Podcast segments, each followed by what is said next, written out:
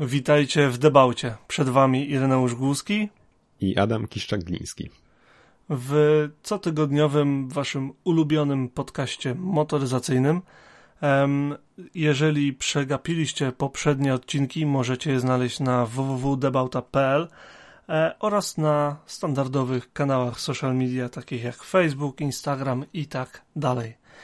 Spotykamy się z Adamem po to, żeby porozmawiać o samochodach. Co widzieliśmy ciekawego na ulicy, co widzieliśmy ciekawego w internecie oraz jaka perełka jest w tym momencie do zdobycia gdzieś na naszych lokalnych portalach aukcyjnych, ogłoszeniowych i innych. Czy wszystko się zgadza?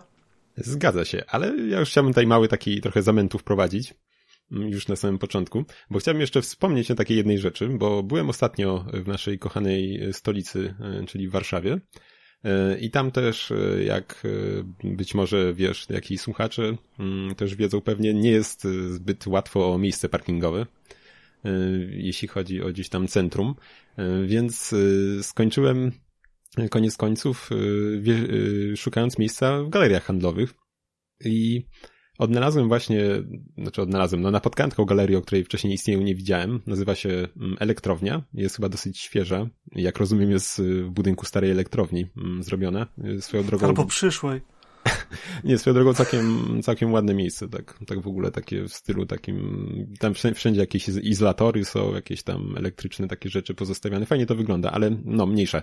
W każdym bądź razie, co mnie tutaj lekko zdziwiło, bo nie widziałem u nas wcześniej takiego systemu, jeśli chodzi o parkingi podziemne, czy w ogóle po prostu parkingi takie zamykane, to, że na wejściu jak dostajesz bilecik, to nie jest sobie taki prostu randomowy bilet, nie, jak przy wjeździe, tylko system robi ci zdjęcie samochodu i masz numery wbite w bilecie swojego auta. I to też ma swoje konsekwencje w tym, że kiedy wyjeżdżasz, to w ogóle nigdzie nie podajesz tego biletu, nie skanujesz, tylko kamera już tam widzi twoje blachy i ci otwiera szlaban automatycznie. Nie musisz tam, wiesz, gdzieś podjeżdżać, szyb opuszczać, gdzieś tam łapy wyciągać. Nie wiem, czy u ciebie w Anglii może gdzieś widziałeś coś takiego, ale ja pierwszy raz spotkałem się z takim rozwiązaniem. I jeszcze zanim powiem, czy jest coś takiego, jak wygląda sprawa płatności? No płatność wydaje mi się dosyć standardowo, tam robisz w jakichś budkach, wiesz, jak tam wracasz do auta, nie? A, okej. Jest coś takiego na pewno i to w wielu miejscach. W jednym byłem. Jest taka olbrzymia galeria w Londynie Wschodnim, przy wybacz, niedaleko, której mieszkałem, nazywa się chyba Westfield i ogólnie tam oczywiście ogromny parking i jest ten system, gdzie przyjeżdżasz, zdjęcia blach, w sensie ogólnie samochód jest zaskanowany, wjeżdżasz sobie do środeczka i wyjeżdżając możesz zapłacić na miejscu, ale jeżeli sobie założysz konto i zasadniczo każdy tak robi, to kompletnie cię to nie obchodzi, bo ci to wszystko automatycznie, wiesz, zeskanuje samochód, wyśle rachunek na maila, pobierze sobie pieniądze z konta, ty masz rachunek za parking, potwierdzenie od której do której byłeś, zdjęcie z wyjazdu, datę i tak dalej. Więc w razie nawet nieszczęśliwego wypadku kradzieży samochodu nie ma problemu, żeby namierzyć, kiedy potencjalny złodziej się oddalił w twoim złotku. No tak. Także tak, są takie systemy jak najbardziej i zresztą bardzo je lubię. No to brzmi akurat bardzo fajnie z tym, co mówisz, że można sobie gdzieś tam właśnie podpiąć kartę, czy co tam, jakieś konto. Wiesz, nie wykluczam, że tu też jest coś takiego. Nie interesowałem się na tyle, bo jednak to była dosyć jednorazowy wypadek taki, więc raczej nie interesowało mnie to aż tak, acz widzę jeszcze potencjalny plus takiego systemu, kiedy nawet jesteśmy jednorazowo, czy nie wiem, czy tak jest, ale wydaje mi się, że mogłoby być, że zgubienie biletu mogłoby nie być wielkim problemem, bo skoro w systemie są nasze blachy, no to w automacie moglibyśmy po prostu wstukać nasze blachy i dla tego auta byśmy opłacili postój, nie? Zamiast płacić tam 5 dych czy ileś kary za zgubienie biletu. W ogóle jest dziwne dla mnie to, że trzeba mieć bilet, że w ogóle drukuje się bilet. No bo jeżeli wpisujesz swoje blachy i idzie sobie pan strażnik miejski nawet, nie? Idziesz sobie, masz parkometr. Ale przynajmniej u nas nie musisz podawać numerów. Nie we wszystkich, ale już w większości trzeba. No to mi się wydaje, że nie mogą ci chyba kazać. To jest dla ciebie, jeśli gdzieś ten bilecik ci spadł, wiesz, z szyby tego, to masz dowód, że miałeś opłacone dla tego auta, nie? to nie jest konieczność? No, ja nie, w sensie właśnie... nie wiedziałem, że jest opcja, żeby ominąć wpisywanie numeru rejestracyjnego. Nie, możesz chyba po prostu tam klikasz coś zielony i ci podaje taki pusty. To nie wiedziałem. Wiesz, to, wydaje mi się, że to jest plus tylko właśnie, kiedy na przykład gdzieś tam wiesz, źle postawisz, wcisnął ci mandat, bo nie zauważył, czy coś takiego, to wiesz, potem masz dowód, że stałeś tu w tej godzinie, masz opłacony dla auta o tych numerach, nie? A jak tego nie zrobisz, to już jesteś... Wciąż podlegasz mandatowi, mój drogi, bo musisz mieć ten bilet parkingowy widoczny przy przedniej szybie. Jest stricte napisane na automacie. Oj. Więc wiesz, tak czy siak, kara się należy, kara musi być. Ale wracając... No, bądźmy ludźmi.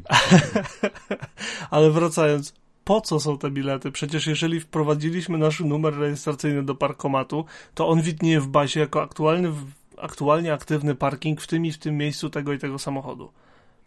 No bo parkomat ma, nazwijmy to, swój numer seryjny, czy tam rejestracyjny, czy cokolwiek, systemowy, identyfikacyjny. My mamy numer rejestracyjny i oni jak idą i nie mamy bileciku, to muszą sprawdzić, czy nie mamy pozwolenia na parking. Więc tak czy siak do jakiegoś tam systemu się logują. Więc równie dobrze moglibyśmy ominąć całą tą procedurę wracania do samochodu po to, żeby wrzucić bilecik za szybę. Znaczy wiesz co, ja już chwilę temu gdzieś czytałem właśnie na ten temat artykuł. Niby wiesz, numery rejestracyjne to nie są jakieś dane osobowe, ale coś tam ze zbieraniem takich danych było, że oni chyba nie mogą specjalnie... zbierać ich, nie? Żebyś ty tam musiał je wstukiwać, więc może też o to chodzić. Że to jest opcja, że możesz wstukać, ale nie mogą zrobić, żeby to było wymagane. No nie wiem do końca, jak to jest teraz, tak? Przynajmniej coś tak pamiętam z tego, co czytałem wtedy. Tutaj lokalnie mamy taki system, że większość w miastach, w których bywam, jest system, gdzie są parkomaty i możesz sobie wydrukować bilecik. Numer rejestracyjny jest wymagany. Tutaj wszystko jest na numer rejestracyjny ogólnie, bo jest przypisany do danego samochodu od wyjechania z salonu po jego zezłomowanie. Natomiast są też apki, tylko że nie wiem dlaczego w każdym mieście jest inna apka. Moim zdaniem powinno być to jakoś zunifikowane czy coś, że już wtedy nie musisz, jeżeli chcesz dopłacić za czas, no to już sobie z aplikacji to robisz. Nie drukujesz bileciku, no bo ale sobie to z aplikacji. U nas też jest taka aplikacja. O, widzisz, to nawet nie wiedziałem. No ja akurat z niej korzystam, bo wiele nie staje na mieście, ale tak, możesz sobie ściągnąć i wtedy bez żadnych bilecików po prostu tam odpalasz, że stoisz i tam ci nalicza, nie? Automatycznie gdzieś tam. To jest system, który powinien być. Jeżeli już mają być płatne parkingi, bo nie jestem fanem, to jest to, co powinno być. No, zgadzam się. Więc swoją drogą, słyszałeś o cenach w Poznaniu? Nie. Wiem, że niektóre miasta już gdzieś tam do naprawdę dosyć absurdalnych kwot dobijały. Chyba Kraków tam gdzieś był w czołówce. Ale co nam się w Poznaniu dzieje, to nie wiem. Pod koniec sierpnia, jak jechałem do domu z Polski, to zapłaciłem za godzinę parkingu w Poznaniu 7 zł. Co wydaje mi się dość dużo za godzinę. Tak, to już brzmi. To już brzmi dużo. No to ja właśnie jak gdzieś tam miałem praktyki czy coś tam na mieście i właśnie gdzieś było późno, to zajechałem autem, bo wiedziałem, że jest parking niedaleko taki z panem parkingowym, tak? Nie taki powiedzmy stricte miejski. Ale nie, no i właśnie się okazało, że niestety już go nie było i były już normalne automaty i też tam stałem parę godzin, jak wróciłem i przyszło mi zapłacić, czy tam w ogóle mandat dostałem wtedy, tak, mandat dostałem, bo miałem tylko, nie wiem, tam kilkanaście złotych, tam ile miałem, to tyle wrzuciłem do tego automatu, ale tam byłem kilka godzin, niestety nie wyszło i wiesz, i zasadniczo, trzeba by zbadać przede wszystkim jak często chodzą ci kontrolerzy, bo za 8 godzin stania to wiesz, tam chyba 4 czy 5 zł potem jest, 5 zł jest chyba potem za godzinę, więc to naprawdę może się bardziej opłacać nie płacić, tylko mandat od czasu do czasu 5 dych, bo za 8 godzin i tak 40 zł płacisz, a jeszcze na dojście doliczyć, to tak trzeba by przynajmniej 9 godzin pewnie zapłacić, bo jednak nie staniesz zwykle pod samym wejściem, nie, więc tak.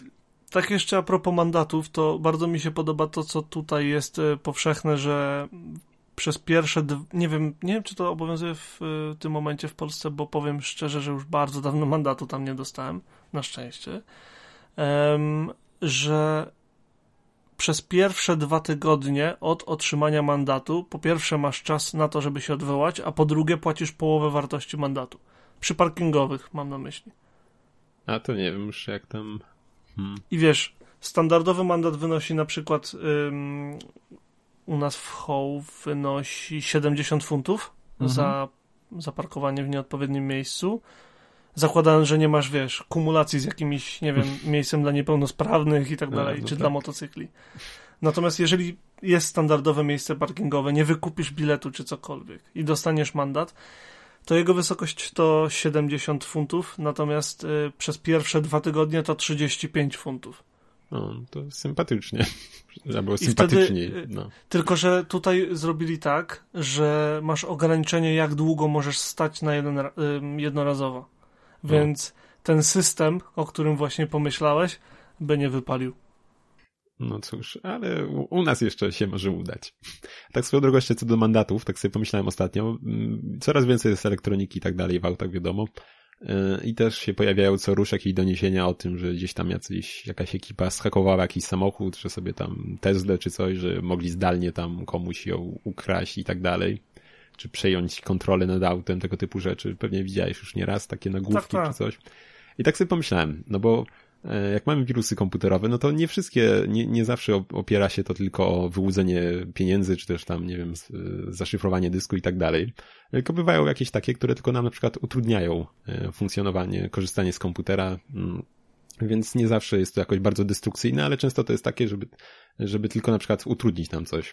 I tak sobie pomyślałem, biorąc pod uwagę, że mamy teraz już w sporej części aut, chociażby zegary są też elektroniczne, nie? Mamy tylko ekran i tyle. To tak sobie pomyślałem, a gdyby na przykład ktoś napisał takiego złośliwego wirusa na samochody, który będzie nam zaniżał prędkość widoczną na prędkościomierzu. I wiesz, i tak na przykład, o 1/5, nie? Jedziesz 50 na godzinę, ale widzisz, że jest 40. No i zakładając, że jedziesz w mieście, jest do 50, no to zwykle jest tak, że tam gdzieś tam ludzie jeżdżą, powiedzmy, bardziej w okolicach 60 i tak, nie? A nie 50. No to w takim przypadku, kiedy ktoś by chciał sobie jechać te 60, no to już będzie się zbliżał gdzieś tam do 70 na godzinę wtedy. A jemu dalej się wydaje, że to tylko gdzieś tam kilka kilometrów ponad 50 będzie, nie? I już wtedy może być nieprzyjemnie przy zatrzymaniu pewnie. Miałem nadzieję, że pójdziesz w drugą stronę. Kojarzysz ten film Speed, wyścig z czasem? Taki w tym momencie już dość stary, w sensie dość stary, on był chyba gdzieś z lat 90., ale nie jestem pewny, tak z głowy ci nie powiem, zresztą sprawdzę na szybko. Ogólnie tam był plot taki, że jest autobus, który musi jechać powyżej jakiejś tam prędkości, bo wybuchnie, nie? No. To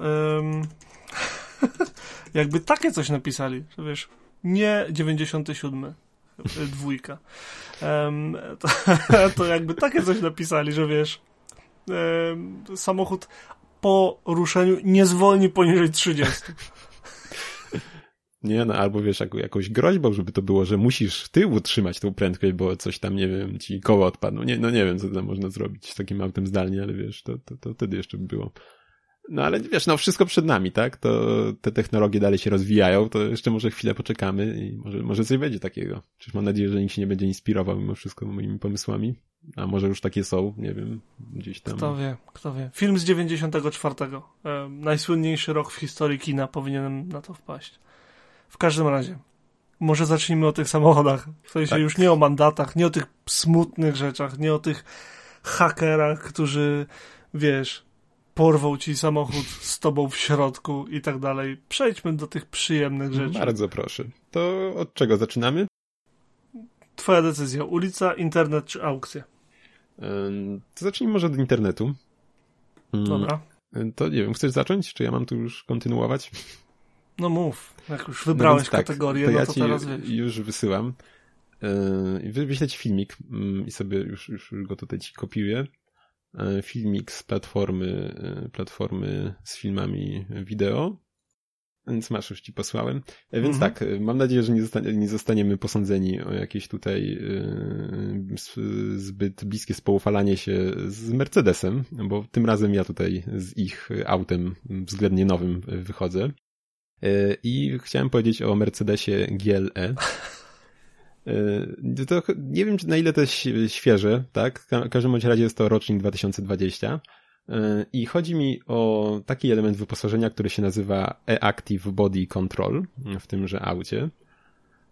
I tak, no i można powiedzieć, że to jest aktywne zawieszenie, tylko z małym twistem, który zapewne już tam widzisz na początku.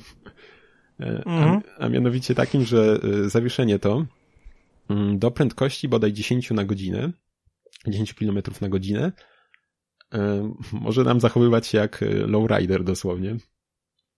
I tak, właśnie, jest to SUV, więc nie wiem, ktoś w Mercedesie założył, że może ktoś zjedzie gdzieś na coś poza asfalt i szutry tym samochodem, nie wiedzieć czemu, no ale i może gdzieś się zakopać na przykład. I właśnie, to zawieszenie umożliwia nam wprawienie samego auta, tak, samej budy auta w...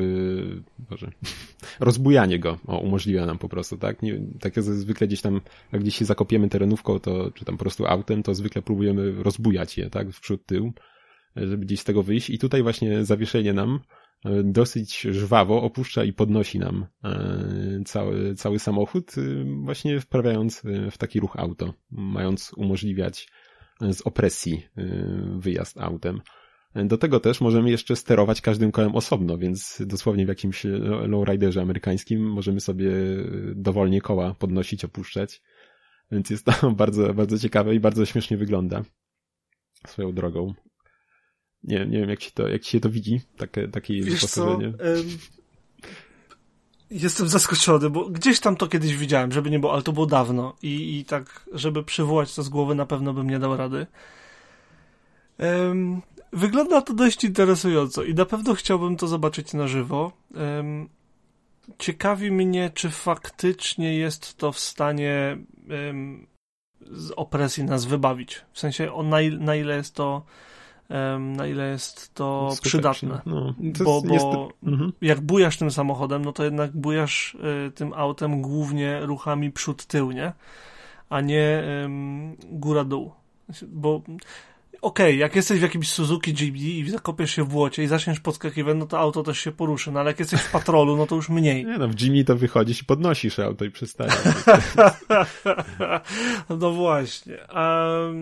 Okej, domyślam się, że chodzi pewnie o zimę, tak, że na pięknych stepach obok Kalifornii, gdzieś tam w górach zakopali się, bo pojechali na narty, no i w ten sposób wyjeżdżają z opresji.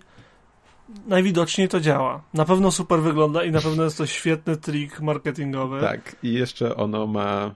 Też w ogóle to zawieszenie tam jest bardziej rozwinięte, bo mamy takie jeszcze tutaj fajne rzeczy jak kamery, co oczywiście nie jest niczym nowym w autach, ale te kamery nam gdzieś tam skanują drogę przed nami i zawieszenie się wyłapuje na przykład progi zwalniające.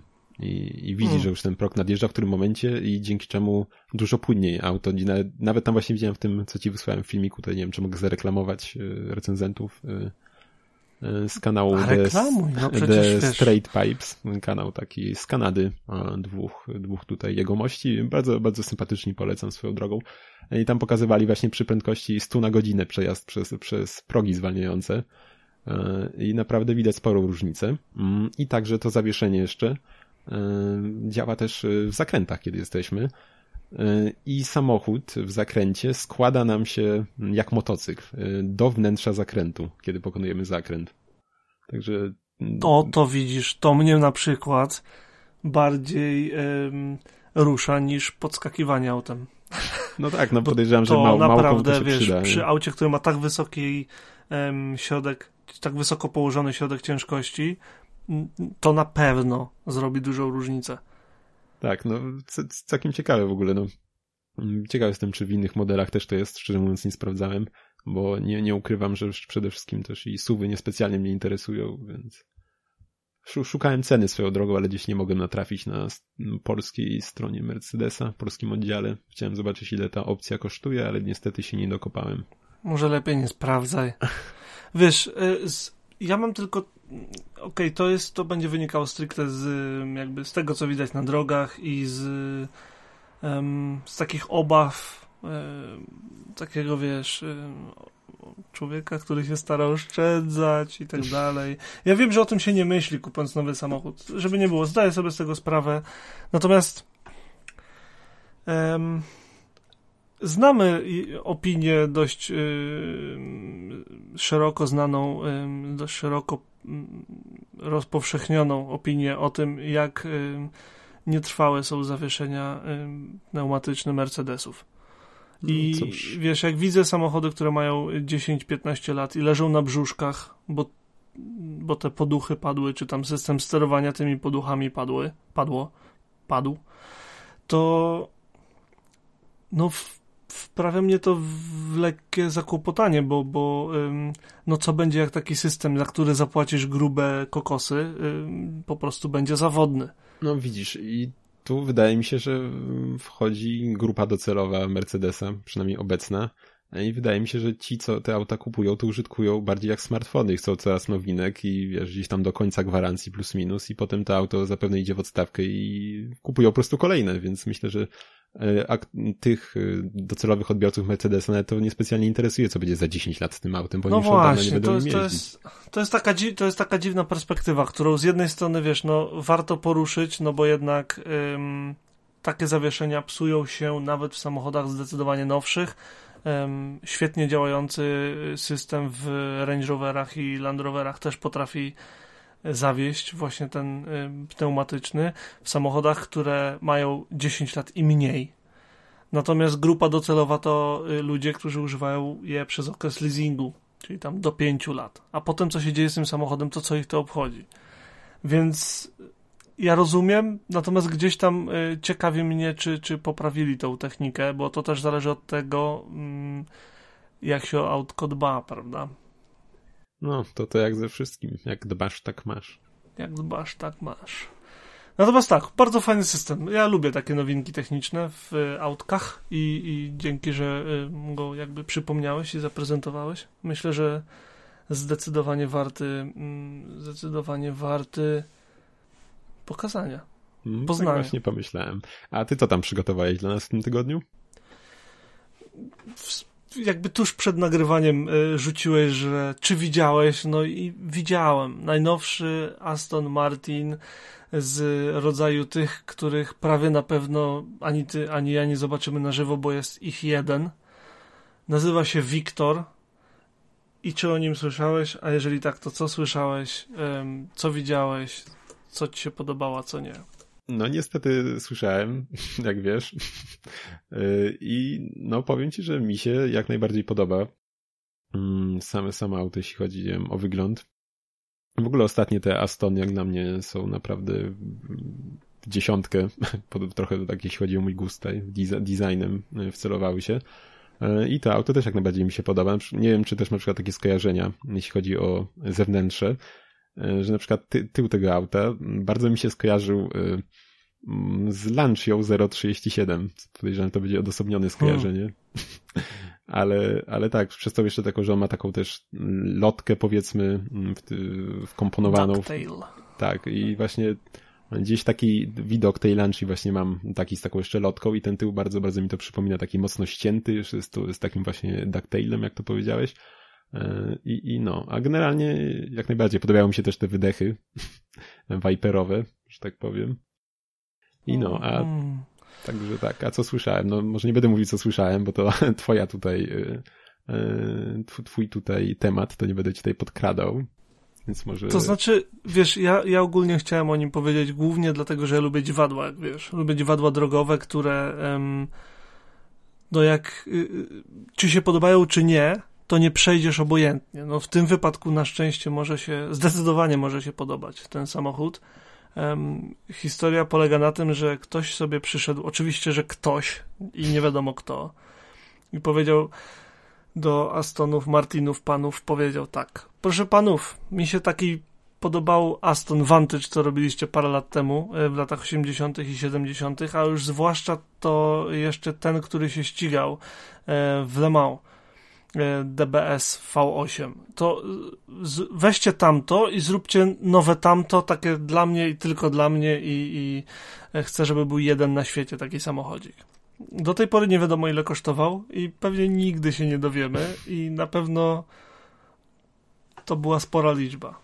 To chyba więcej niż Dacia Sandero na bank, ale ile? Nie wiem, no nie zgadniesz. No, tak swoją drogą to chyba pierwszy taki model, taki one-off od Astona, tak mi się wydaje, przynajmniej nie widziałem innych. Ferrari już kilka wypuściło tego typu aut, które właśnie gdzieś tam nawiązywały do ich modeli z przeszłości, a tu to chyba taki pierwszy przypadek. Wiesz co, to by wymagało troszeczkę więcej jakby poszukiwań w internecie, ale wydaje mi się, że to nie jest pierwszy. A, okej. Ja nie kojarzę przynajmniej, ale możliwe. Jakoś nie jestem w stanie ci powiedzieć, ile ich było i czy był inny w tym momencie tak z głowy, natomiast wydaje mi się, że nie był to pierwszy. Mhm. No ale w każdym razie pozwolę sobie, jak już wiesz, no przygotowałem, no to pozwolę sobie powiedzieć ci troszeczkę więcej, co on tam w środku ma, co? Samochód bazuje ogólnie mechanicznie na Astonie Martinie 177, czyli tym modelu, który był stricte limitowany do bardzo małej ilości, chyba właśnie 77 sztuk, prawda? To ja tylko wtrącę, że w naszym, powiedzmy, rodzimym mieście gdzieś się przewinęła jedna sztuka kiedyś, gdzieś po internecie krąży jedno zdjęcie. Co ty mówisz? Tak, nie wiem, czy kojarzysz. Nie pamiętam, w którym to lokalizacji, ale na jednej gdzieś tej z okolicznych stacji ktoś uchwycił to auto. Wow. Tak, no, ale chyba jest tylko jedno zdjęcie, więc... Tak. To jest fajne, wiesz, mieć nawet wow, to ja zrobiłem, widziałem na żywo, nie? Jak tych samochodów jest 77 tak, na świecie. U nas, no. A ciekaw jestem w ogóle, skąd oni odkopali gdzieś te... czy no bo chyba nie podcięli istniejącej sztuki, nie? Więc czy mieli gdzieś jeszcze... muszą, wiesz, no oni wiedzą, jak go zrobić. No tak, a ciekaw jestem, czy mieli, wiesz, tam silnik jeszcze gdzieś w magazynie im leżał, czy coś, czy to wszystko gdzieś tam od zera było budowane na teraz, bo na ten cel. Powiem szczerze, że nie wiem, ale mogło być, w takim wypadku mogło być budowane tak jakby totalnie od podstaw. Niemniej ten silnik, malutki, 7,3 litra V12, miał za mało mocy dla pana klienta, więc wysłali go do Coswortha, gdzie zrobili 836 koni, i mnóstwo momentu obrotowego. Dodatkowo połączyli to ze specjalnie zrobioną 6-biegową skrzynią manualną, więc mamy 800-konne V12 z manualną skrzynią biegów i żeby to wszystko ze sobą połączyć, musieli zrobić robione tylko do tego modelu, czyli jedno na świecie, prawdopodobnie zrobili z 5 na wymiany, sprzęgło. Prawdopodobnie to sprzęgło przy wymianie będzie kosztowało tyle, co kilka następnych naszych samochodów razem wziętych i ich utrzymanie. Myślałem, że może dobrych parę pozostaniesz lat. Przy tutaj przy jednostkach Daci Sandero może. nie chciałbym robić, wiesz, Daci Sandero jednostką miary, bo to jednak... już jest jeden dziennikarz motoryzacyjny, nie, żeby nie było, nie przypisuję sobie tego miana, ale jest jeden dziennikarz motoryzacyjny, który Daci Sandero używa jako miary i niech to będzie jego niech to będzie jego rzecz, że tak powiem. W każdym razie oprócz tego składała to wszystko ekipa, która odpowiadała za Astona Martina Valkyrie i żeby nadać specjalności chyba tak, unikatowości, to lakier też jest specjalnie lakier nie jest specjalnie stworzony do tego samochodu, ale wydaje mi się, że nie był do tej pory kładziony na żadnym modelu. No tak czy siak myślę, że nie musi się martwić, że tak będzie inna sztuka w tym kolorze. Tak czy siak. Bo pewnie nie będzie żadnej innej sztuki, więc... Nie. Na pewno nie trafi drugiego egzemplarza w tym kolorze. To na 100%. No. Nazywa się Pentland Green i jest cudownym, głębokim, zielonym. Oczywiście, że zielonym. Natomiast wnętrze... oprócz tego, że jest specjalny rodzaj skóry też zielonej, to deska rozdzielcza jest litego orzecha. Że wiesz, to nie jest sklejka czy tam panel, to jest lity orzech, drewno orzechowe.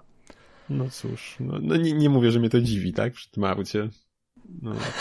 To jest, wiesz, wybór materiałów fantastyczny, wiesz, taki widać, wiesz, to jest to, nie, że ktoś sobie poszedł i sobie powybierał, poproszę to, poproszę tamto, to mi się strasznie podoba w tym samochodzie. No, oprócz tego zostaje do obgadania wygląd. Bardzo mi się podobał komentarz, który widziałem. Nie do końca się z nim zgadzam, ale strasznie mi się podoba, że pierwsze 3/4 samochodu od przodu to Mustang zmodyfikowany. Trochę ktoś poleciał z amerykańskim gustem, no bo jest to stricte Aston. Jest dziwny, nie będzie się podobał każdemu, ale jest na pewno mega agresywny, na pewno przypomina, zwłaszcza ten model wyścigowy z Le Mans Astona. Te dwie lampy z przodu są naprawdę, naprawdę wściekłe. Bok jest fantastyczny, zarówno koła, jak i, wiesz, te wloty powietrza i progi same w sobie są nie z tej ziemi, podobnie jak wydech przy tylnym kole, tak jak wspomniałeś. Tył, bardzo mi się podobają lampy. No tak jak w Wulkanie, nie? Coś takiego. Tak, właśnie w tym kierunku. No i ten spoilerek, który ja uwielbiam, tak jak wspomniałeś, Lancia, tak jak Vipera wspomniałeś, no dla mnie ten Ducktail to jest po prostu niesamowita sprawa i strasznie mi się zawsze podoba. Dyfuzor jest, wręcz wydaje się przesadzony, bo jest olbrzymi.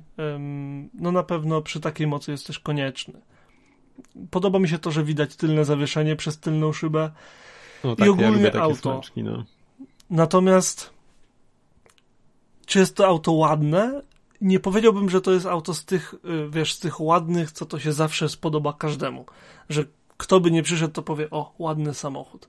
Ale powiem ci, że w mojej opinii jest to na pewno dużo bardziej udany one-off niż sprzed chyba już kilku lat, na przykład Rolls-Royce, ten Sweptail, czy jak to tam się on nazywał.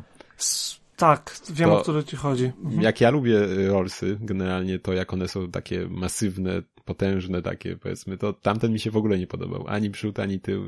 Kompletnie mi to auto nie bywało. Przód był tragiczny. Tak. Przód mi się bardzo, bardzo nie podobał tego samochodu. No miejmy nadzieję, że... Ogólnie ja do Rollsów mam tak, że ja je średnio lubię. Tak po prostu. Dla mnie, okay. jak jest Rolls i Bentley, no to zdecydowanie ja się skłaniam ku Bentleyowi. Ja oba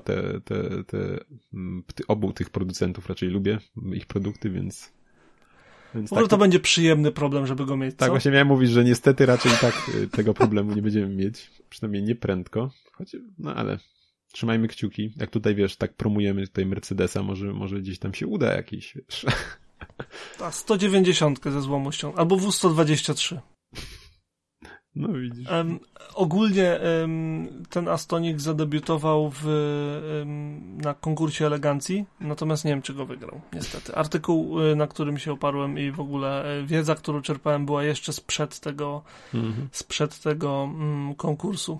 To jeszcze tak się zapytam, czy może wiesz, bo tak jak powiedziałeś o tym dyfuzorze, który jest monstrualny, to mi się od razu przypomniał inne modele Astona, które chyba jeszcze się nie pojawiły, czyli Valkyria, tak? I jeszcze tam chyba 1 czy 2 mniejsze miały być, których też ten, nie wiem, czy kojarzysz, myślę, że kojarzysz, których ten tak, oczywiście. Tył też był tylko złożony z dyfuzora, można powiedzieć.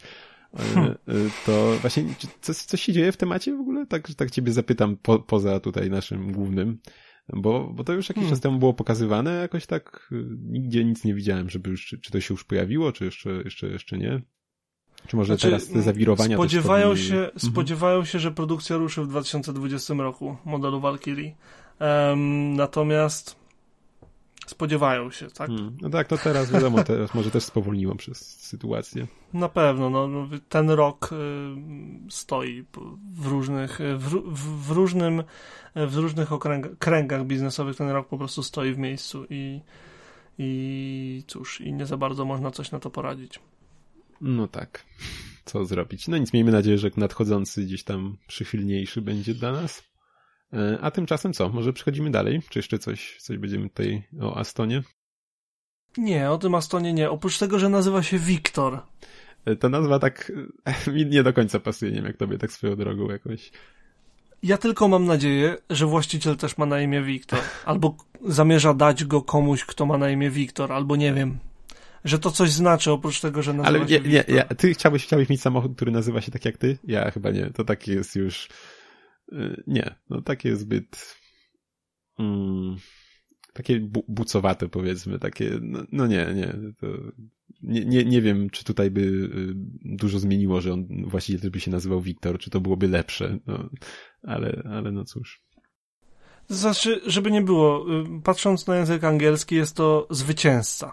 My mamy w polskim języku imię Wiktor, no w angielskim też istnieje imię Wiktor, więc no nie wiem, jestem kompletnie nieprzekonany do tego, do tej nazwy.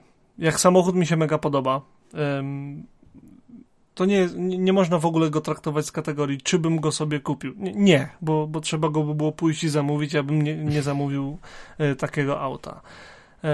I ogólnie rzadko mi się podobają samochody, które są one-off, ale jak już bym zamawiał samochód za na pewno olbrzymie, kolosalne pieniądze, no to nie Wiktora, no.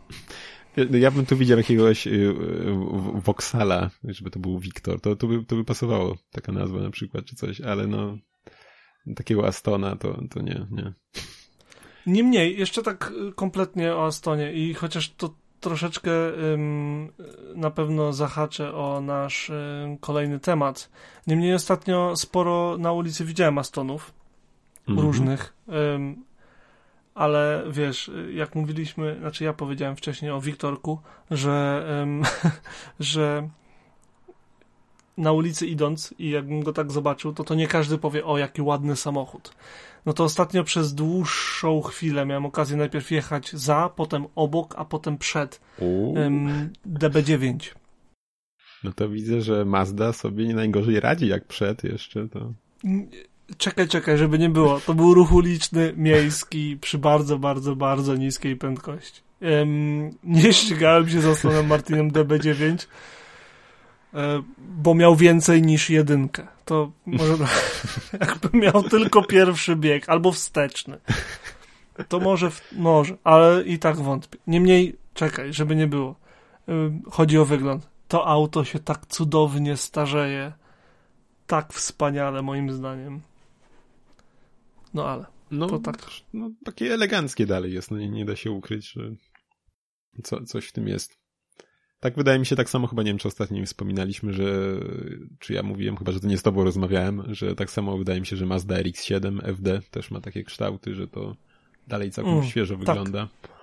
No więc potrafią gdzieś tak się wstrzelić w taką ponadczasowość, powiedzmy, projektanci. Ale wydaje mi się, że taką ponadczasowość nie wstrzelili się projektanci auta, o którym ja tutaj powiem w kategorii aut na sprzedaż. Przechodzimy do sprzedaży, okej. Tak, takie, no chyba, że coś chciałeś. Ja uznałem, że takie zrobię mniej lub bardziej płynne przejście. I tutaj ponownie... jedź, jak już zrobiłeś takie cudne przejście, to nie będę go psuł. No i tutaj nagnę ponownie powiem o dwóch autach, bo to, o którym chciałem pierwotnie powiedzieć, słyszałem, że już się chyba sprzedało, ale wspomnę o nim, bo jest to naprawdę bardzo unikalne auto, a mowa tutaj o Subaru XT. Wow. Tak, trafiła się sztuka gdzieś w Polsce za 60 000 złotych była wystawiona. I tak, Subaru XT to jest z lat 80. jeszcze Subaru. Swoją drogą chyba gdzieś widziałem, że pierwszy chyba był to bokser 6-cylindrowy chłodzony cieczą.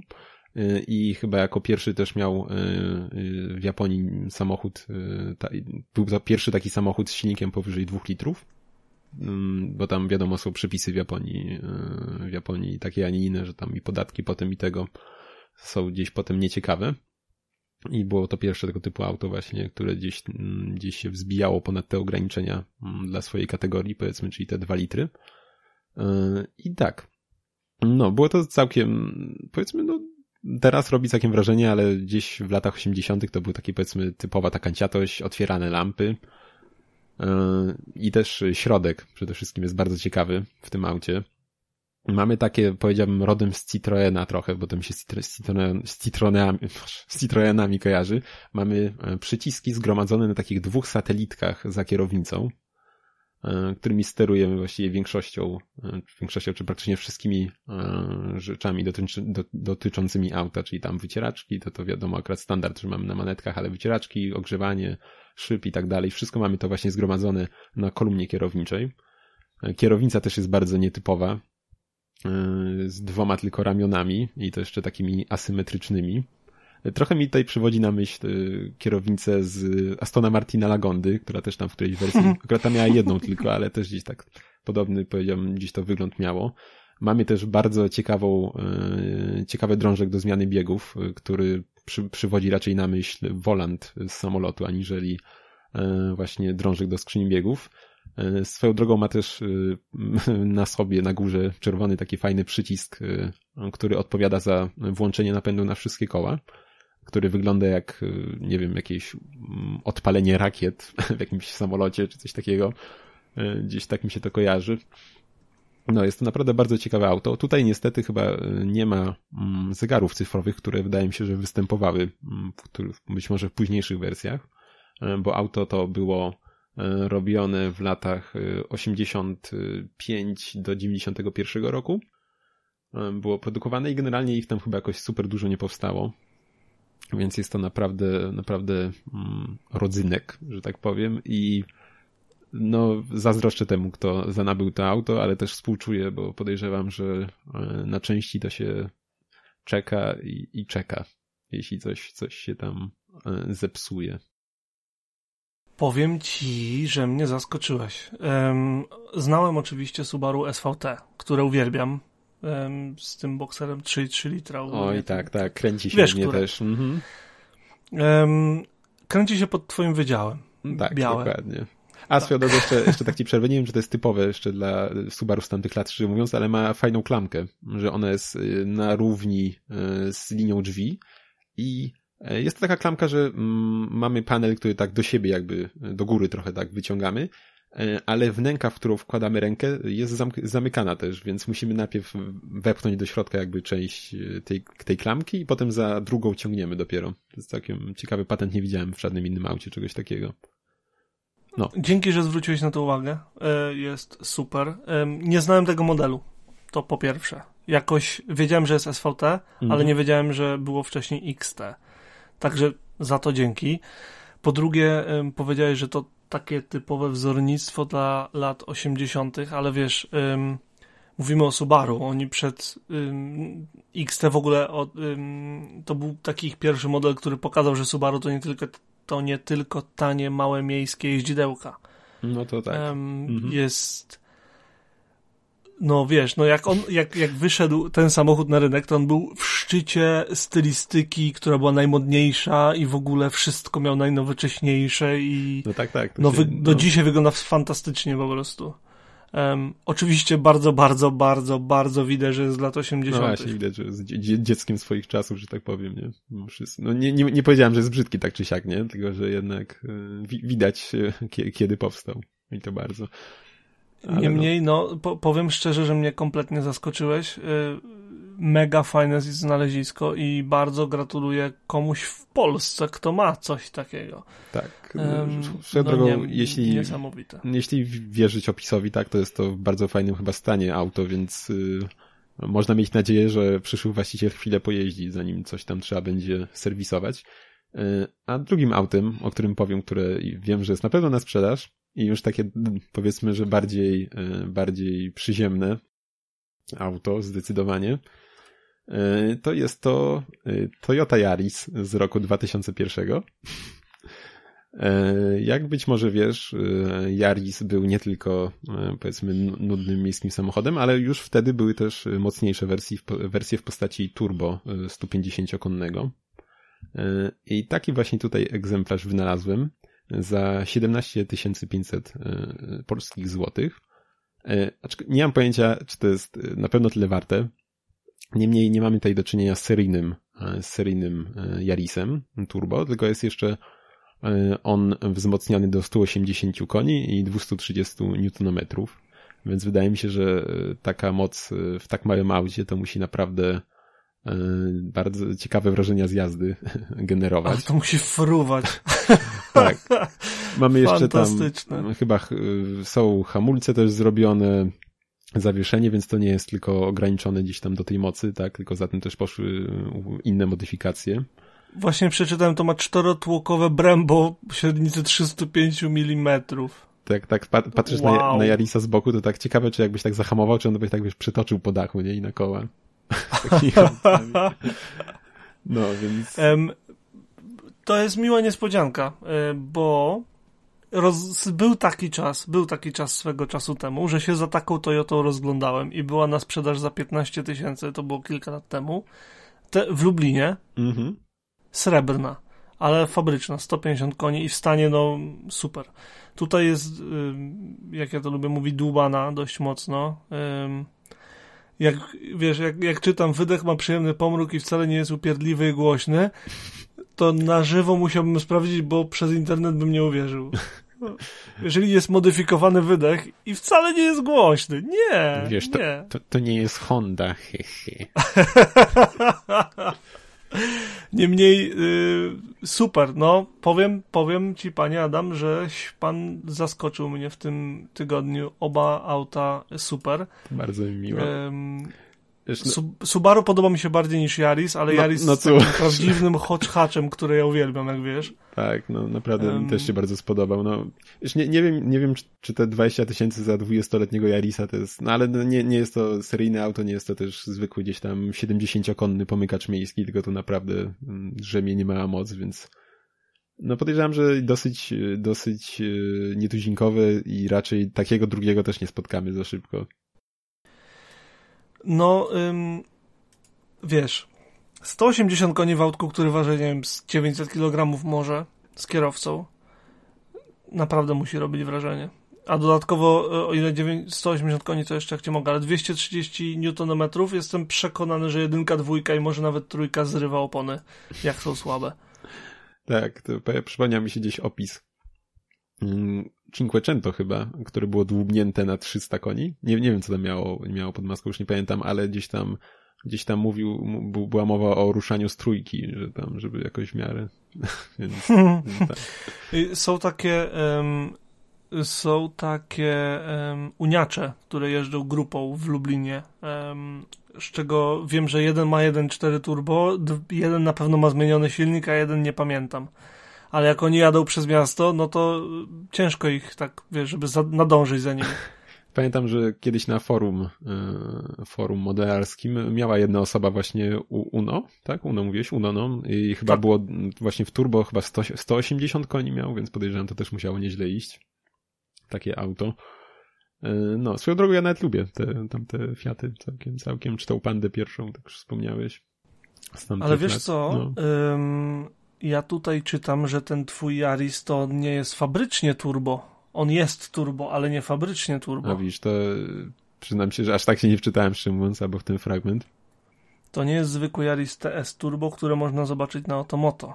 Oryginalnie była to wersja bez turbo, przedliftowa. To znaczy, że to jest naprawdę dużo, wiesz, włożone pieniędzy i miłości, żeby to wyszło. Bardzo mi się podoba taki mały szczególik, jak masz zdjęcie z otwartych drzwi i taką naklejeczkę, że autko jest dbane, że jest tam z auto spa, no nie? To nad nim jest ten chwytak do zamka drzwi i on jest z TRD. No właśnie też włączyłem, no. A, bo to tylko nakładka. To mi się podoba. No, tak pewnie tylko nakładka. Takie smaczki, no, fajna rzecz, no. Nie ukrywam. Dobra. A czy powiem ci jeszcze jedną rzecz, że na przykład to mi się nie podoba, że na przykład tak chamsko wklejone głośniki w drzwiach, to mi się coś takiego nie podoba. Wiem, że podejrzewam, że to gra nieźle, ale nie. Ale mogłoby wyglądać lepiej, prawda? Tak. No, to tyle ode mnie. Ja mam coś, co ogólnie miałem taki sobie pomysł, że dzisiaj będzie trochę po angielsku i później się będę powstrzymywał. Natomiast... nie chciałem, żeby to były rzeczy oczywiste. Oho, no widzę, że no. I trafiłem. W tym momencie jest jedna na sprzedaż w Wielkiej Brytanii. Mitsuoka Viewed, albo nie wiem. VIEWT, czytaj jak uważasz za stosowne. Czy znasz producenta samochodów, który się nazywa Mitsuoka? Tak, to autor tego takiego przepięknego superkara też. Tak. No, tak znam. Tak. No. Nie pamiętam, jak on się nazywa, ale wiem, o który ci chodzi. Mm-hmm. Ogólnie Mitsuoka jest to mało znany producent japoński samochodów, którego stylistyka jest mocno nietuzinkowa. No tak, Orochi. Mówiąc tak. Orochi się nazywało tamto super auto. No, tak. Nie googlujcie. Nie googlujcie. Tak, jeśli nie znacie, to nie googlujcie. No. Mitsuoka robi wzornictwo retro i potem robi z tego dziwne wzornictwo retro, potem je japonizuje i wychodzi pojazd Mitsuoki. W tym wypadku zaczęło to życie jako Nissan Micra, więc ma skrzynię CVT oraz 1.3 benzynę, która ma całe 70 tysięcy mil przebiegu, czyli będzie jeździć jeszcze przez 20 lat. Natomiast stylistyka była wzorowana na, i tutaj właśnie akcent brytyjski, Jaguarze Mark II, które i wygląda ogólnie jak takie mini wersja, bardzo dziwna mini wersja tak. Jaguara. Jakby ktoś włożył Jaguara Mark II do pralki i ustawił za dużą temperaturę. No tak, mam taki, mniej więcej tak to ta kabina, taka okrąglutka, nie? Jak to w Mikrze, to tak wygląda tak. To pokracznie. I ogólnie zobacz, jaki ma przedni zwis przed kołem. No, tak. Jak Peugeoty z 2005-2007 roku. Albo wiesz? Jak Lagonda. No, ogólnie jest to przedziwne jeździdełko. Tak, no, zaskoczyłeś mnie, nie powiem, mocno. Jest to mało znany producent ogólnie. Dużo dzisiaj powtarzam. Nie wiem dlaczego. Tak mi się mówi. Bardzo zabawnie wygląda to, jak dostosowany został środek. Miałem mówić o zegarach właśnie. Zegary jak zegary, wiesz, no tutaj trochę japońskie z lat 90., ale trochę nie do końca, bo jakieś takie inne, bo te wskazówki są chyba niestandardowe, ale ogólnie cały ten hełm nad zegarami charakterystyczny dla Mikry został chyba 1:1 przeniesiony razem z kolumną kierownicy, ale kierownica sama w sobie to już oryginalne Nardi. Natomiast nie wiem, czy to jest prawdziwe drewno, czy tylko okleina, ale ten cały plastik i to taka długa półka idąca przez calutkie podszybie z przodu przed pasażerem i kierowcą jest wyłożona takim ala drewnem, ale no podejrzewam, że to jednak okleina. Jakiś, no. W środku skóra, ale chyba niskiej jakości, bo autko jest z 2008 roku, a jest tak nieszczęśliwie popękana, no, jak nos ktoś nie dbał, wiesz, no, to... No mogło tak, być. Mogło być niezadbane. Jest zmieniarka CD już na 6 płyt, także wiesz, jest szacun. O ile działa.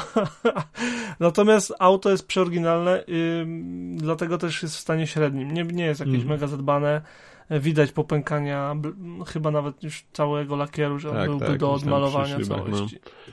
Ale tak ci, bardzo mi się podoba... Mhm. Tak ci powiem co do środka, że na przykład... Wiadomo, podejrzewam, że to nie było jakieś super drogie mimo wszystko auto, tak? Mimo iż tam jest gdzieś tam, podejrzewam, że mało seryjnie, to może i nawet ręcznie gdzieś tam klepane one są. Ale podejrzewam, że dalej było to tanie auto, bo na przykład widziałem mini przerabiane, że na przykład były całe wnętrze miałeś skórą obłożone, nie? Całą deskę, właśnie tą część z zegarami i tak dalej i to po prostu tak wielką różnicę robi, mimo że masz dalej to samo wnętrze, ale kiedy to wszystko jest w takim materiale wyłożone, więc myślę, że na przykład jakbyś tutaj jakby poszli o krok dalej, na przykład jakbyś skórę miał wyłożoną i na całej desce i tak dalej, to myślę, że to mogłoby nie tak źle wyglądać nawet i z tą kierownicą, czy z tymi wstawkami pseudodrewnianymi, no ale podejrzewam, że też i ceny by już podniosło, no. Nie byłoby już to specjalnie sprzedawalne pewnie, biorąc pod uwagę, że to dalej byłaby Micra pod spodem. Wiesz, to, że to jest Micra pod spodem, to z jednej strony Micra, a z drugiej strony Micra, to się nie będzie psuło. Wiesz, to co będzie jeździć, jeżeli blacha wytrzyma. No właśnie. Jeżeli blacha wytrzyma, a już zaczyna puszczać. W każdym razie niestety, gdy przygotowywałem ten samochód, on był na sprzedaż, aktualnie wciąż jest na sprzedaż, więc tak jakby, wiesz, wchodzi w nasze wymagania wobec siebie, że ma to być auto, które jest aktualnie dostępne. Natomiast niestety już jest złożona na nie oferta. Już jest złożona. A już jechałeś? Tak, już jechałem, już normalnie, już byłem spakowany, słuchaj, a tymczasem, no niestety...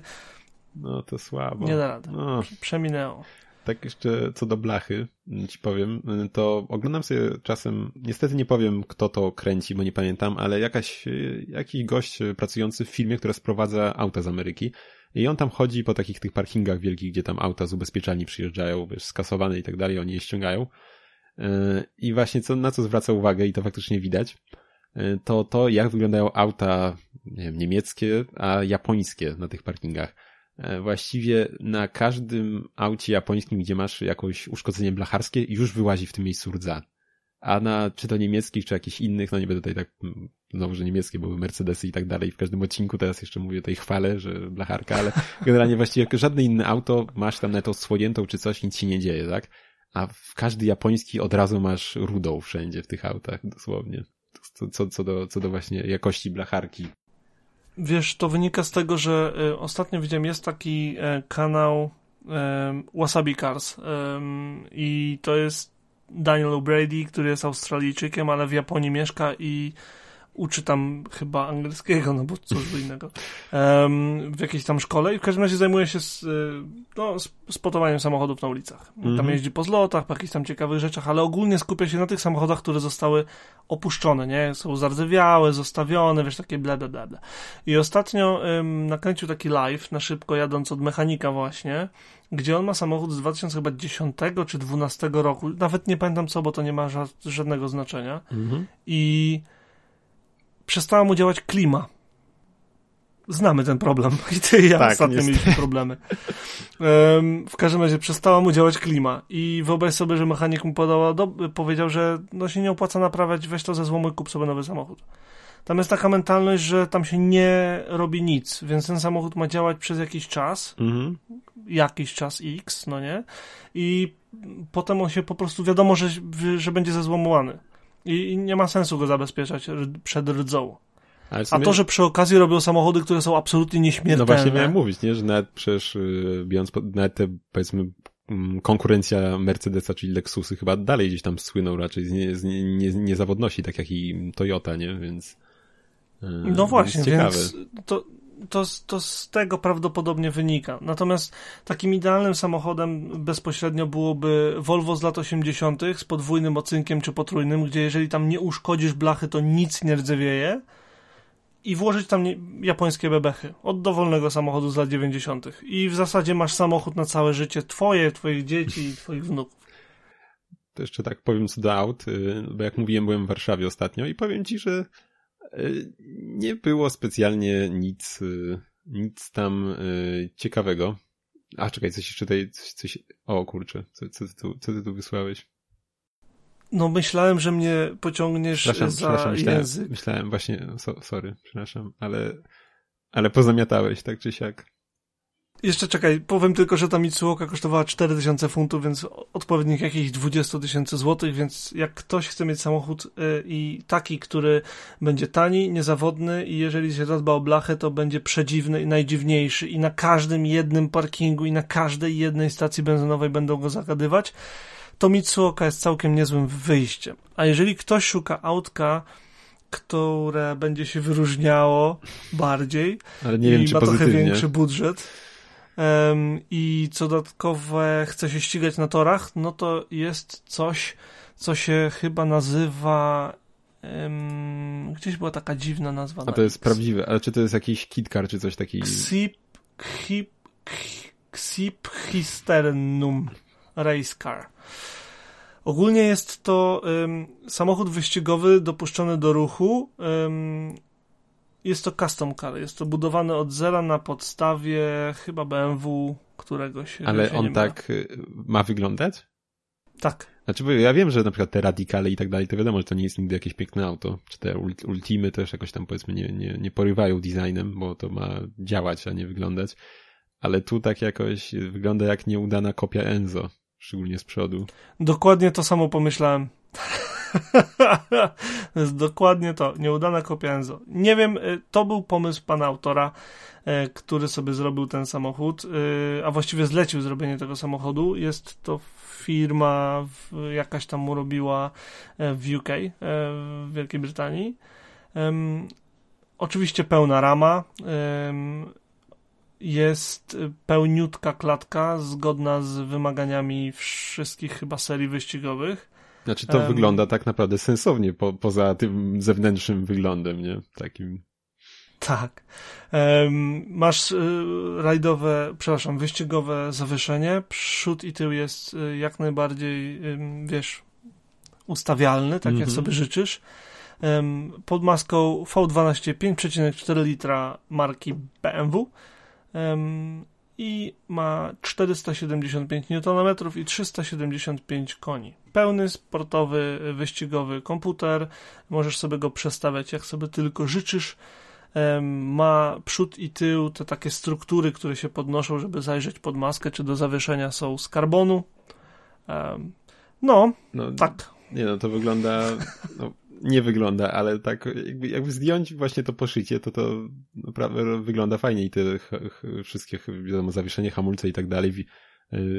Widać są też te center locki, czy jak tam się nazywa.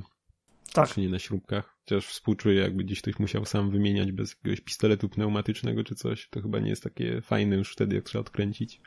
Średnio ponoć. No. Ale wiesz co, myślę, że jak masz samochód, który ma takie koła, to jesteś kryty. Chociaż wiesz co, widziałem kiedyś na jakimś kanale, że ktoś właśnie pokazywał, jak odkręca, że masz taki na przykład wtedy lewarek, tylko że masz taki składany z trzech i robisz sobie, wiesz, taką, nie wiem, 1,5-metrową dźwignię, żeby to odkręcić. Więc, nie wiedziałem. No, więc takie są takie bajery. A wiesz co, to mi przypomniało? Bo jak wiem, oglądasz też Doga de Muro, o którym nie wiem, czy nie wspominaliśmy. I on tam reklamuje swoją tą stronę, bo to chyba, nie wiem, czy to jest... carsandbeats.com. Tak. I tam ostatnio, jak on tam gdzieś wklejał screeny, przyuważyłem auto, które już widziałem kiedyś w internecie, czyli Pontiaca Fiero, który chciał być Ferrari Enzo. Nie wiem, czy wiesz, o czym mówię. Oczywiście. Tak. I ja pamiętam, że widziałem to auto kiedyś na jakimś nagraniu, nie pamiętam czyim, właśnie też jakiegoś Carspottera, czy coś z jakiegoś pokazu samochodowego, gdzie to auto wjechało jako Ferrari Enzo, znaczy było zarejestrowane chyba, i potem gdzieś je ustawili obok toalet, żeby gdzieś tam może ludzie go nie widzieli za bardzo, co jak wiadomo nie przyniosło trochę odwrotny skutek, bo jednak w to miejsce zazwyczaj właśnie gdzieś tam jednak większość osób trafi podczas kilkugodzinnego chodzenia. Więc tak, podejrzewam, że musieli być organizatorzy bardzo zdziwieni, kiedy to zajechało. Ale no. Ja nie jestem w stanie powiedzieć nic innego niż to, że ten samochód wygląda, jakby robił kupę. No to coś w tym jest taki... Nic na to nie poradzę. To jest tak obrzydliwe, że serio biorę całym sobą ten taki, co przed chwilą go wysłałem, Ksimpsterium, czy cokolwiek ponad to, tak, nie, Ferrari. Tak, tam i Fieri, tam tył przynajmniej jakoś wyglądał jeszcze, a tu już nic się nie da zrobić z tym.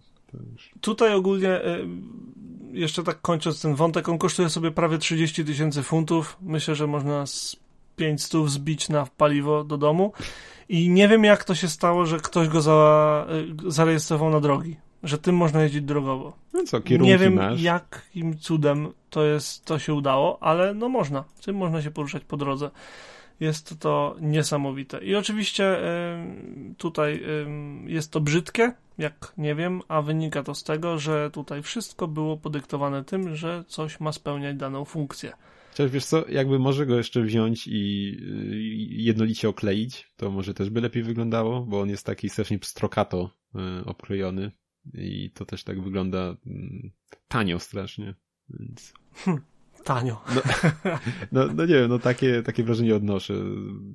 No nie wygląda to po prostu w ten sposób. Tak. Dobra, ale jak już mówiłem, tym autem można poruszać się po drogach, a jak już się poruszamy po drogach, a widzisz, też tak się trochę postarałem, żeby tutaj przejście zrobić. I zacznijmy od tego, że wysłałem ci wcześniej filmik oznaczony jako spoiler. O, tak. Kliknij w filmik. Klikam w filmik, czekaj, klikam. Całe 6 sekund. Po raz pierwszy na ulicy widziałem nową Supra. Powiedziałem, że się nie naoglądałeś, patrząc na to, że kierowałeś. No, nie dość, że kierowałem, ale wiesz, no ja miałem taką perspektywę, że widziałem ją bardzo długo, tylko że z jednej perspektywy, a bok i przód widziałem tak króciutko, nie? No, ale tak czy siak, jak na żywo. Bo na zdjęciach nie robi wrażenia. Zdecydowanie dobrze. No, czyli jednak... Ta Supra cierpi na tą przypadłość, która ostatnio trapi dość dużo samochodów, przynajmniej w moich oczach, że patrząc na zdjęcia w internecie, filmiki i tak dalej, samochód wygląda mocno tak sobie.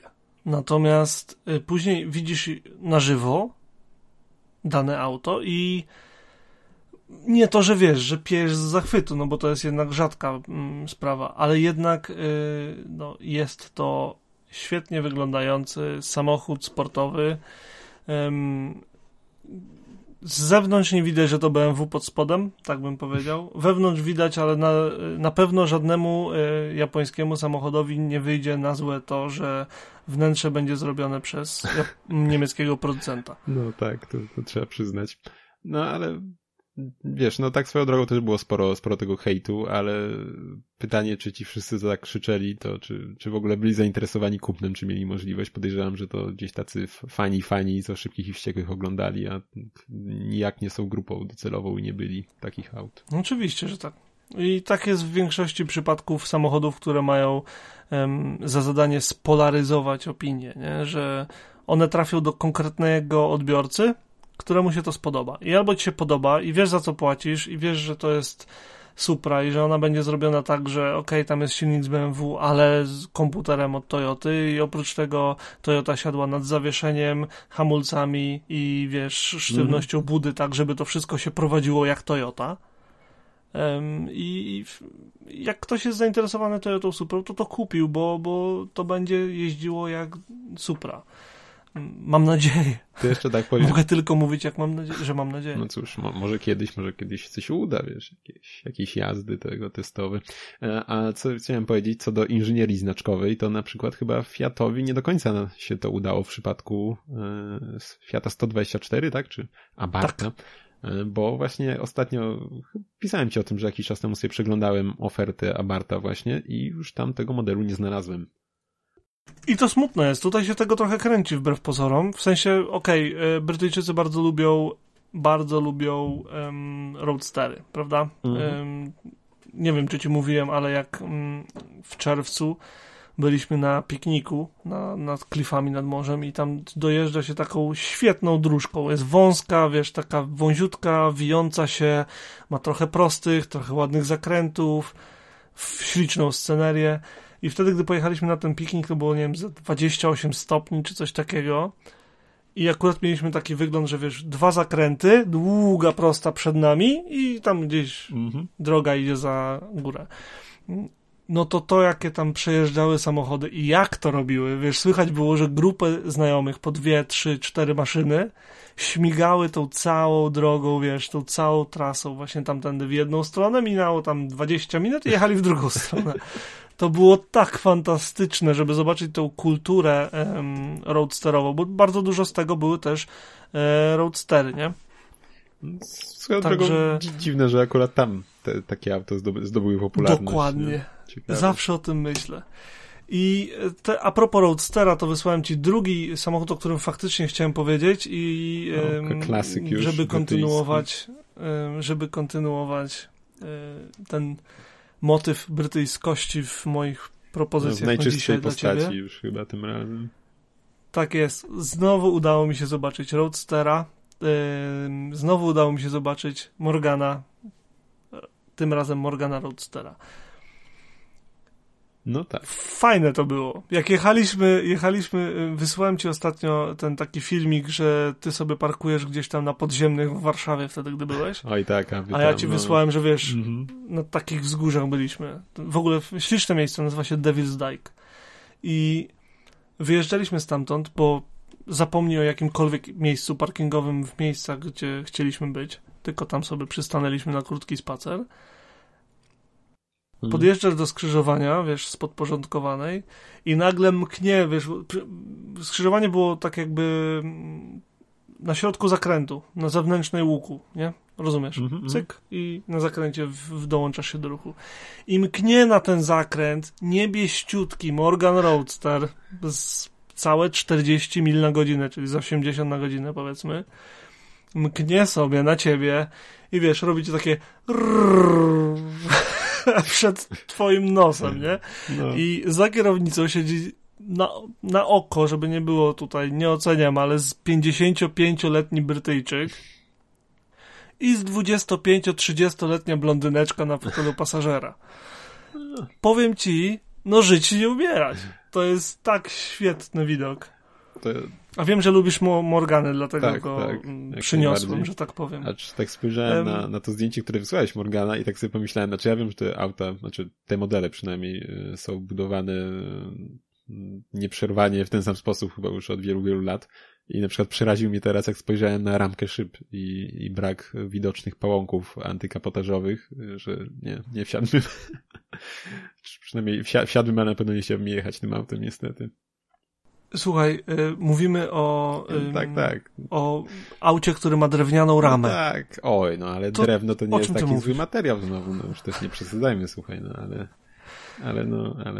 nie. A czy trochę cię zazdroszczę, też bym zobaczył chętnie na żywo coś takiego. Ja niestety u siebie wtedy na parkingu podziemnym widziałem, co zresztą ci wysłałem. No wiadomo, że gusta gustami, ale tak okropne auto i było to BMW X6 chyba M nawet. Tak. To jest tak brzydki samochód, dla mnie przynajmniej, tak? Widać nie dla wszystkich, bo ktoś tym jeździ, ale nie, po prostu nie. Wielkie nopy. Więc... No mnie też nie przekonuje, wiesz, no. Nie lubię ich szóstek. To jeszcze wspomnę może, co jeszcze ja tam widziałem w Warszawie, bo zacząłem tam mówić, tam jak ci przerwałem, niechcący, to niestety nie było jakichś wielu ciekawych samochodów. Gdzieś mi się rzuciła w oczy jakaś Italia, przemknęła raz. Też jak jedliśmy pizzę sobie na obiadek, to po ulicy kręcił się Shirok w tej wersji SRT8, tak? O ile dobrze mówię. Czyli tam gdzieś tam pewnie 500 koni, czy tego rzędu moc, który nie wiem, czy jeździł tylko tak jakiś koleżka nim, żeby się popisać, czy może tak jak ja wcześniej w sumie też tam krążyłem chwilę miejsca szukając, po prostu wiesz, z 5 razy, bo to taka bardziej wąska uliczka, powiedzmy, że konał boku, wiesz, tam 3-4 razy przyjeżdżał, wiesz, tam gdzieś podjeżdżał powolutku, potem wiesz, depnął mocniej, tam wiesz, było go chwilę słychać, zaraz znowu gdzieś tam przyjeżdżał jeszcze raz. Nie wiem, co on tak tutaj, tak, no może miejsca szukał jak ja. Też potem jak odjeżdżaliśmy, to jeszcze tak powiem, bo nie wiem, czy mogę mówić, że ty też gdzieś tam interesujesz się modą. Tak, no dlaczego nie? Więc gdzieś tam mijaliśmy BMW M-kę którąś, nie mam pojęcia, którą szczerze mówiąc, które to było, ale była to chyba jakaś M-ka też i wysiadł jakaś jeden z nowszych modeli i wysiadł z niej jegomość w takich bardzo estetycznych, inaczej spodniach z krokiem w kolanach. I naprawdę, jak to zacząłem, takie nie. To taki klasyczny widok na zjazdach raperów.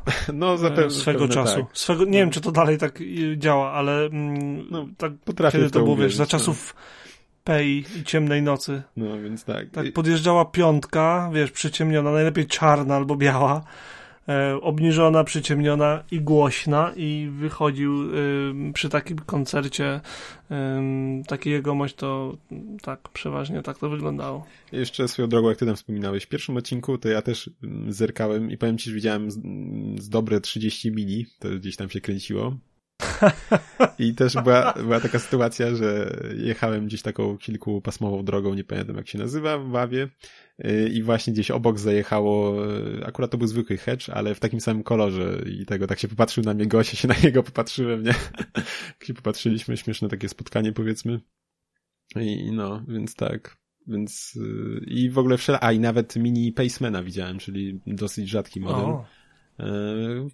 Widziałem też tego dwudrzwiowego w Capri, no w ogóle praktycznie chyba każdy jaki się dało to gdzieś tam napotkałem w Bawie.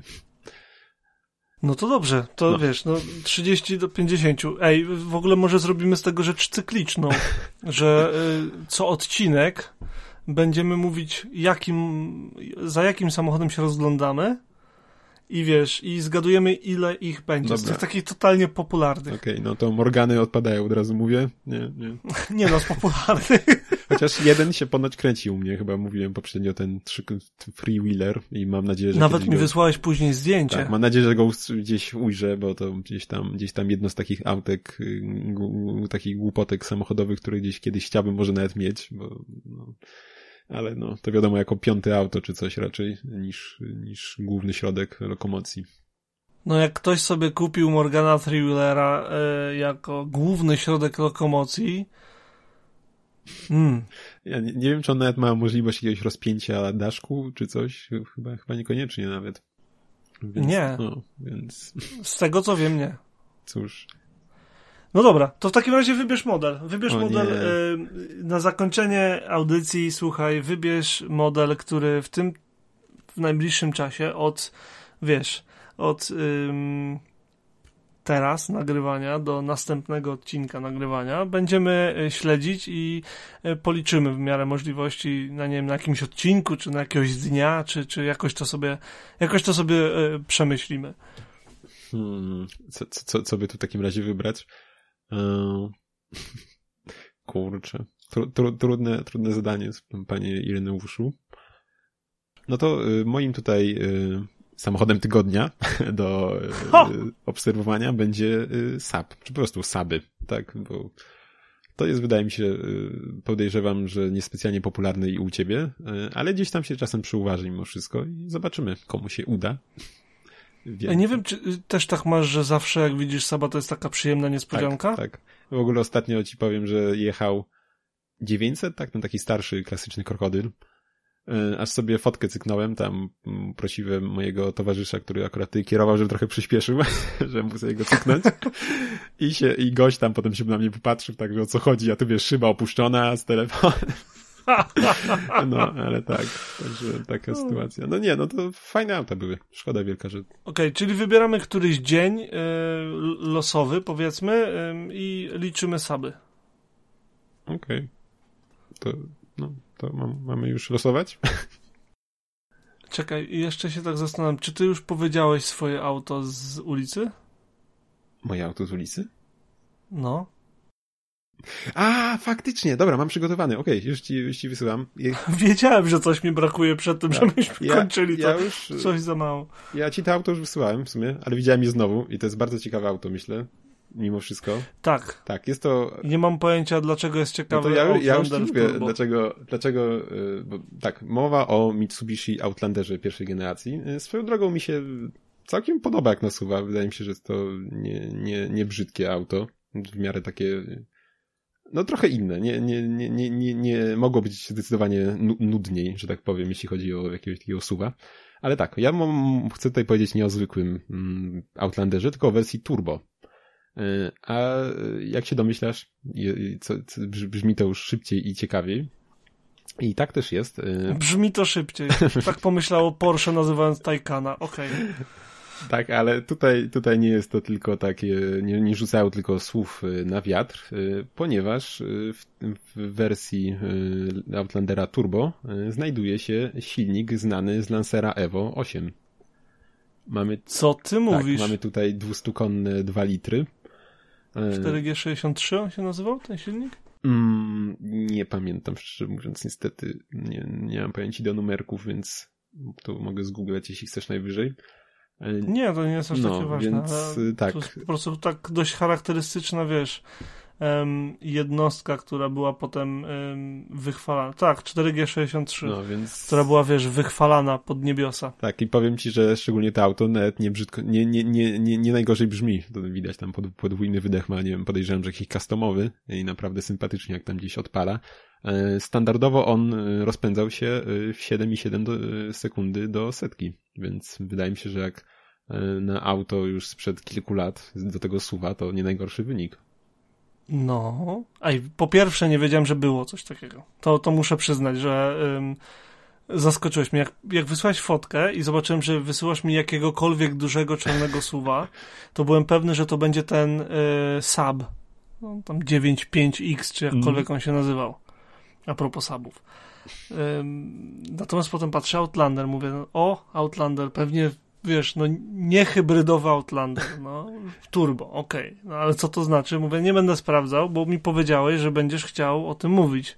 No. Ale że to ma silnik z Evo. No, także i to jest prawdziwy sleeper, ja bym powiedział. To jest sleeper. To jest... W Japonii miał swoją drogą, był mocniejszy trochę, bo miał 240 koni i 343 Nm, więc Więc tak, no naprawdę, ja też nie widziałem, że coś takiego istnieje, dopóki nie ujrzałem, nie? Myślałem, że to też takie turbo, nie wiem, może ktoś nakleił, potem zgooglałem, no i nie powiem, że mnie też to zaskoczyło, pochodzenie tego silnika i no, naprawdę ciekawe auto. Bardzo fajna znajdźka. No. Bardzo, bardzo fajna. Nie wiedziałem, że istnieje taki model, no, także szanuję. Wiesz, że mnie rzadko ostatnio można zaskoczyć, wiesz, swego czasu bardzo dużo czytałem i tak dalej, teraz wciąż się staram być na bieżąco, ale ogólnie, no, coś tam samochody, wiesz, i ty, ja znamy, nie? No i tak podczas naszych rozmów, no, to znam, tamto znam, w obie strony. Natomiast o Outlanderze turbo nie słyszałem nawet, że był, nie mówiąc o tym, żeby widzieć, bo może i widziałem, ale no cóż. No, ja też nie zwróciłbym uwagi, gdyby to nie brzmiało tak, jak brzmi, wiesz? Szczerze mówiąc, to przede wszystkim przykuło moją uwagę. Nawet nie to, ten wydech widać, jest taki niemały, podwójny, ale to, jak to brzmi, to właśnie nie zwróciło moją uwagę, kiedy widziałem, jak się ruszał. Więc no. Także taka ciekawostka. Tak się zastanawiam, czy Subaru miał model wtedy, który... A no, Forester. Właśnie, była wersja. Nie mogłem sobie przypomnieć. Co? Nie ma. Za tydzień. A, czyżbyś miał Forestera przygotowanego? Okej, no dobra, niech ci będzie. Nie mam Forestera przygotowanego, czemu pytasz? Nie mam pojęcia. Lepiej zakończmy, bo jeszcze się Adam wygada i nie będzie miał o czym mówić za tydzień. Co tam, panie Adam, może tak być? Tak, myślę, że to jest nie najgorszy pomysł, tym bardziej, że chyba całkiem nie krótki już odcinek nam się udało nagrać. No, mój licznik mówi 1,25. Mój tak samo, więc całe szczęście się zgadza. No, gorzej było, jakby mój mówił samo 25, to byłoby gorzej. No byłoby smutno. Tak. To w takim razie co? Zapraszamy na nasze sociale. Tak, zamykamy Debautę na ten tydzień. Zapraszamy na www.debauta.pl i na Facebooka oraz Instagrama Debauty, gdzie staramy się nie tylko wrzucać to, o czym mówiliśmy, ale też zaskakiwać was rzeczami, które się dzieją teraz. Dokładnie. A mówili dla was Adam Kiszczak-Gliński oraz Ireneusz Głuski. To do usłyszenia w następnym tygodniu. Hej. Cześć.